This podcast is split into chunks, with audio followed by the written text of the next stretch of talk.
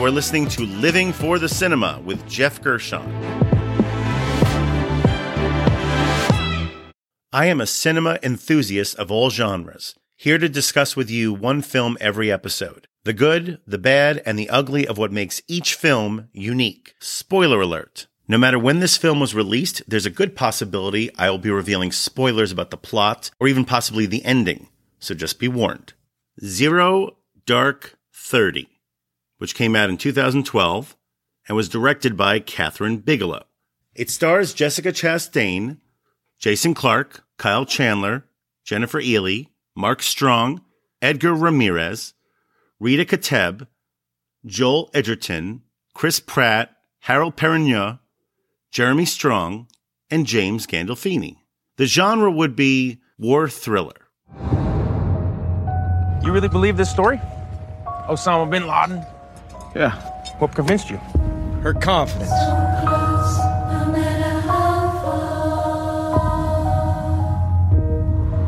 This is a professional attempt to avoid detection. Real tradecraft. You're on a list. You of all people should know that once you're on their list, you never get off. There's a 60% probability he's there. I'd say it's a soft 60, sir.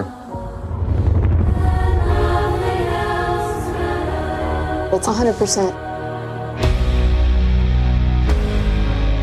I know certainty freaks you guys out, but it's 100.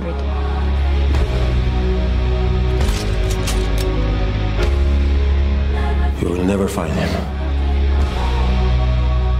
He is one of the disappeared ones.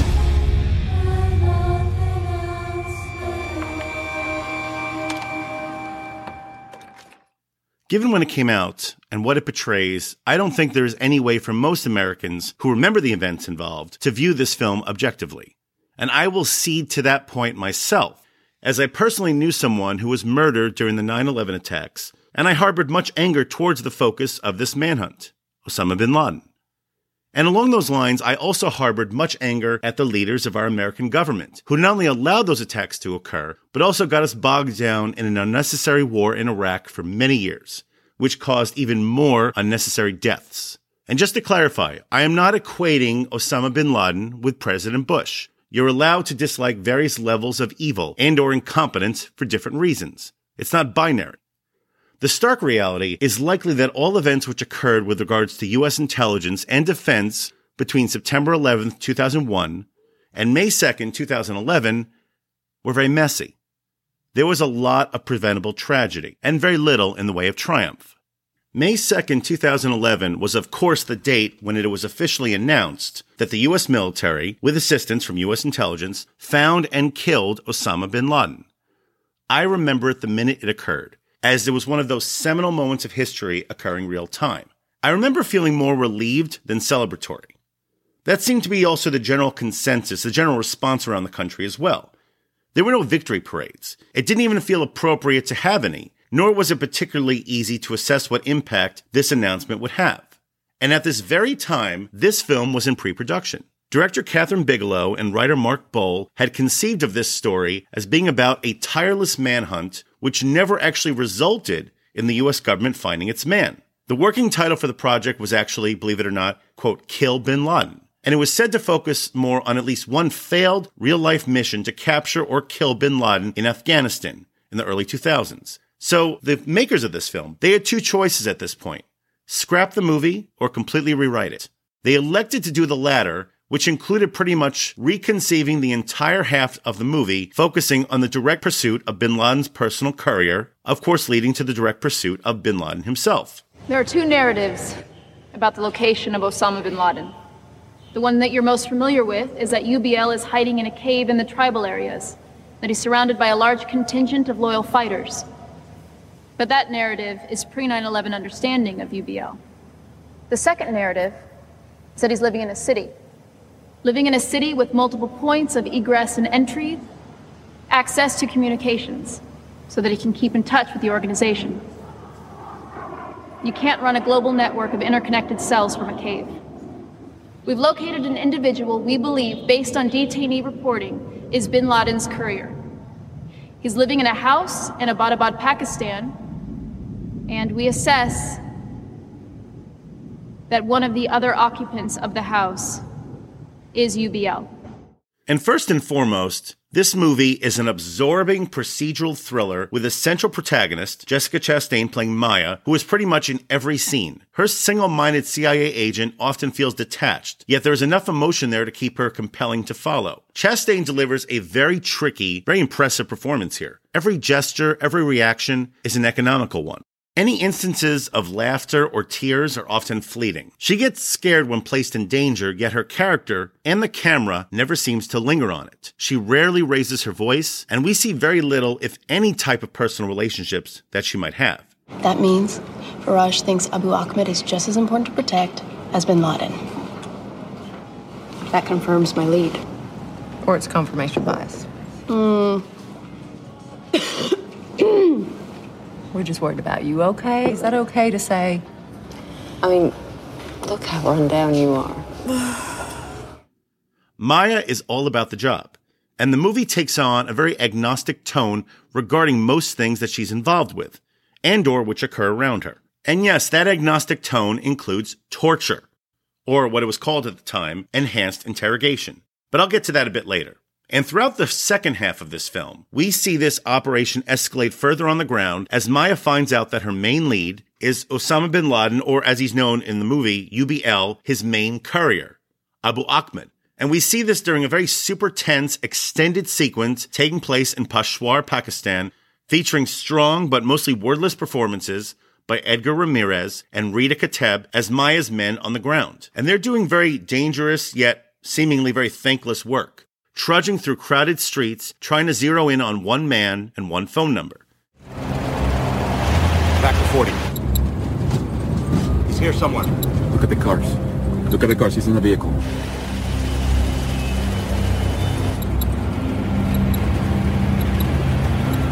The guy with the phone in the white car.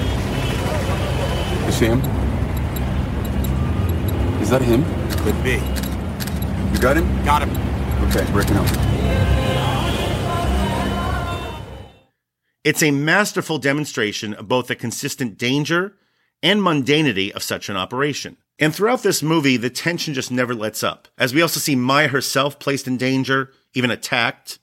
We also see the aftermath of other al-Qaeda attacks throughout the world. And as a result, there is much drama that comes through high-wire meetings and our briefings featuring individuals further up the intelligence chain, including the late, great James Gandolfini as then Defense Secretary Leon Panetta. By the time Gandolfini appears in the movie, he just feels like such a welcome addition to the team, as he provides a much-needed tension-breaking exchange with Chastain late in the story, resulting in what I think is one of the funnier uses of a certain 12-letter profanity word in recent memory.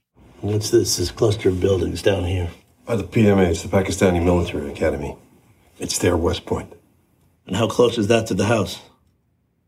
About a mile. 4,221 feet. It's closer to 0.8 miles. Who are you? I'm the motherfucker that found this place, sir. Really? All right, I want to know more about who's inside this house by the end of the week. Sir? Motherfucker. Good. And of course, this leads to the film's final 30 minutes, focusing mostly on that final SEAL raid into bin Laden's compound in Pakistan. This sequence is masterfully crafted, especially since so much of it occurs in the dark, dependent on the use of night vision. It's also here that director of photography Greg Fraser really shines. He would also go on to do equally masterful genre work over the next 10 years with movies like Rogue One, previous episodes Dune, and The Batman. Seriously, there's just nobody better at shooting set pieces in the dark. He's one of the best, and it all started here. This whole raid climax was apparently shot exactly 1 year after the actual raid, with a ton of on-the-ground info from those who were there to help flesh it out. And it shows. Bigelow frames all this tension and never shies away from the brutal efficiency of this situation. We got an unlocked door.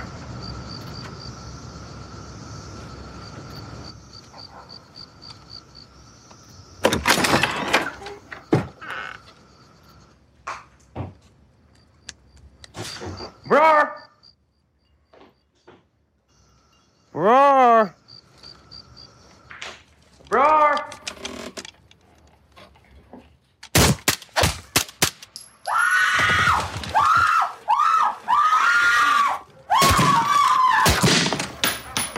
The Al-Qaeda men, who were quickly dispatched with gunfire, were obviously bad guys. But we are also left with that haunting image of a room filled with the young children that they left behind, all crying and frightened beyond belief.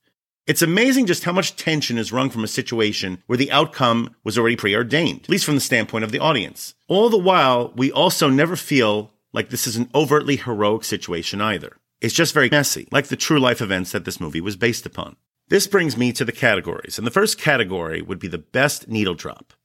This is the best song cue or piece of score used throughout the runtime of the film. French composer Alexandre Desplat provides most of the music for this film, leading a full orchestra including Middle Eastern-specific woodwinds and flutes. His often tense score is rarely bombastic, but is affecting in just the right spots.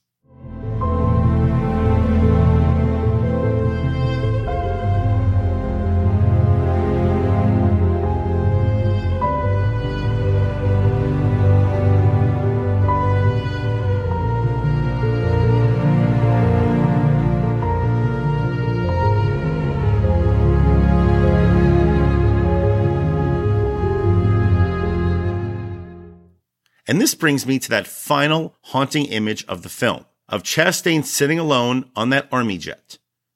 She just identified UBL's body, and now she can go wherever she wants.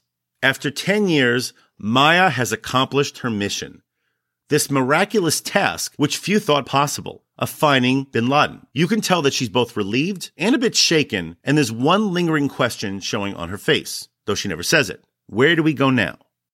Yeah, it's a perfect ending to this story, with just her gently crying as the screen fades to black. And over this, we hear a subtle melody of guitar mixed with piano, which nails her emotions just perfectly. And in my opinion, the audience's as well.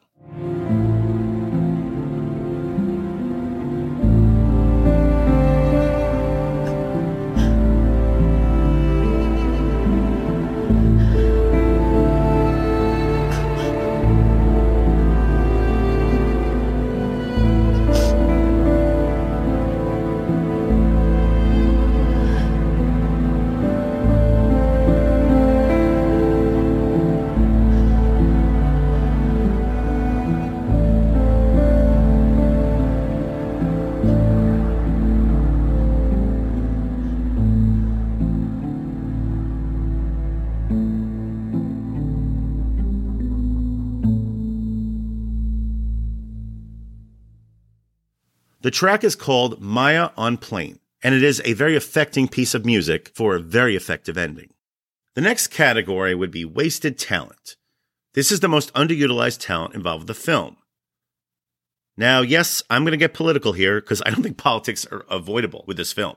I'm going to address what I believe was the misguided backlash that this film received not long after it was released. A backlash which likely cost it several awards, among other things. I'm talking, of course, about the controversy related to the torture of terror suspects, which is portrayed in the first act of this movie. This was a huge issue for many people when it first came out. When Maya first starts in this movie, she witnesses it being done to terror suspects, mostly led by Jason Clarke's fellow CIA agent, Dan. And his character and his actions, they pretty much dominate the first 20 minutes of this movie, as we watch him run the torture gamut on one particular detained suspect at a black site. Where was the last time you saw bin Laden? Where was the last time you saw bin Laden, huh?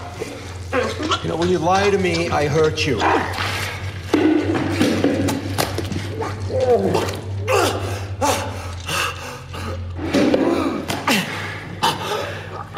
This is what defeat looks like, bro. Your jihad is over. Hit him up.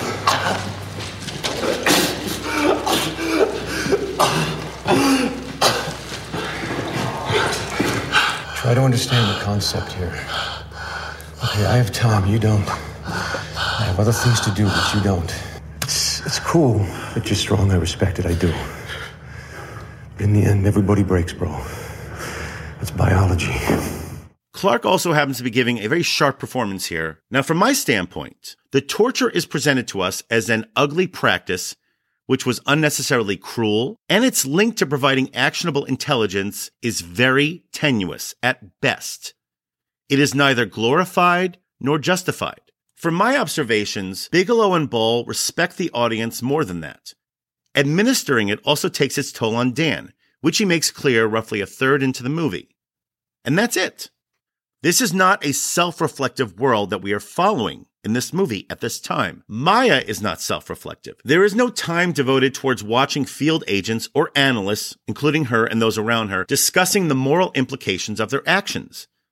The only things we see them discuss at length are the risks of proposed actions, and most importantly, the results. And this just might be my cynicism talking, but I'm personally inclined to believe that when all this was occurring, there wasn't actually much discussion about the moral implications. There was just a focus on the mission. To me, that's just honest storytelling. The reality is that, of course, the hunt for bin Laden is and should be the focus of this story. And I'm not referring to this being a simplistic ends justify the means justification for questionable practices either. No, the use of black sites and enhanced interrogations of suspects at those sites is not celebrated, but nor can it be ignored. But it just happens to be an early part of this story.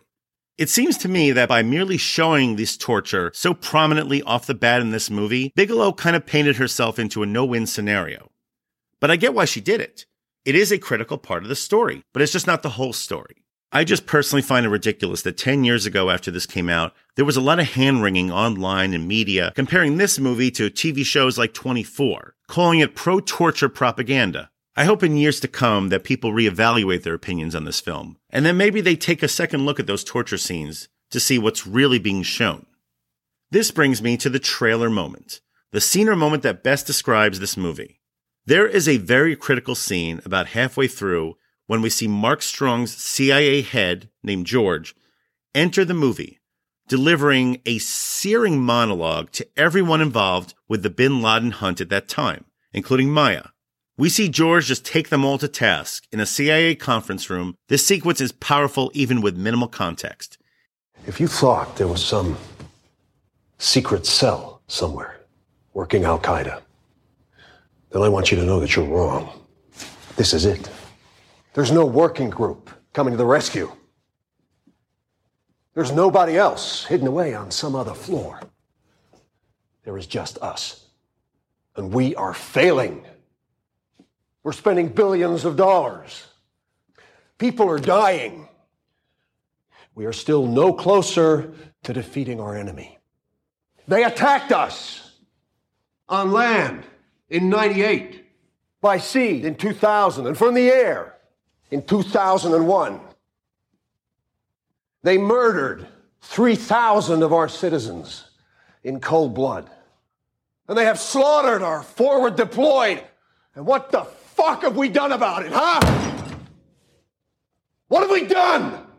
Now, whether this actually occurred this way at the time, it's a truly effective scene to raise the emotional stakes for the remainder of the story. And from this point on, Strong has an increasingly prominent role. He becomes a new sounding board for Maya, and through her sheer will, he becomes her eventual advocate, and an advocate for the mission. And now the final category, the MVP, the person or people who are most responsible for the success of this film. Now, given what happened in the spring of 2011, you could make a very strong case that Bigelow and Boal should have just held off on this production, maybe waited a few more years to allow for not only getting more context regarding bin Laden's pursuit, but to better ensure that they were getting the most accurate details of how this mission was accomplished. But this is Hollywood. This is a business. And by this point in 2011, there were already several competing projects in development. Bigelow's project was further along than any of them. And she was also never going to have more sway to push this movie through than at this particular time, having just won the Oscars for Best Picture and Best Director just the year prior. And I'm glad that she did, because this film is astounding on just about every level. It's tightly edited, methodically structured, elegantly shot, and expertly acted, with every performer giving a natural, lived-in performance. There's a brutal sense of randomness driving this story, as it's obvious off the bat that not only was there never any kind of cohesive plan in place to take down bin Laden, but that so many fatal mistakes were made along the way by the U.S. government. It's not a rah-rah, quote, "This is why we fight" inspirational story with a triumphant conclusion. But it also never feels like a relentless indictment of the U.S. intelligence community either, portraying them as strictly bad actors with a nefarious agenda overall.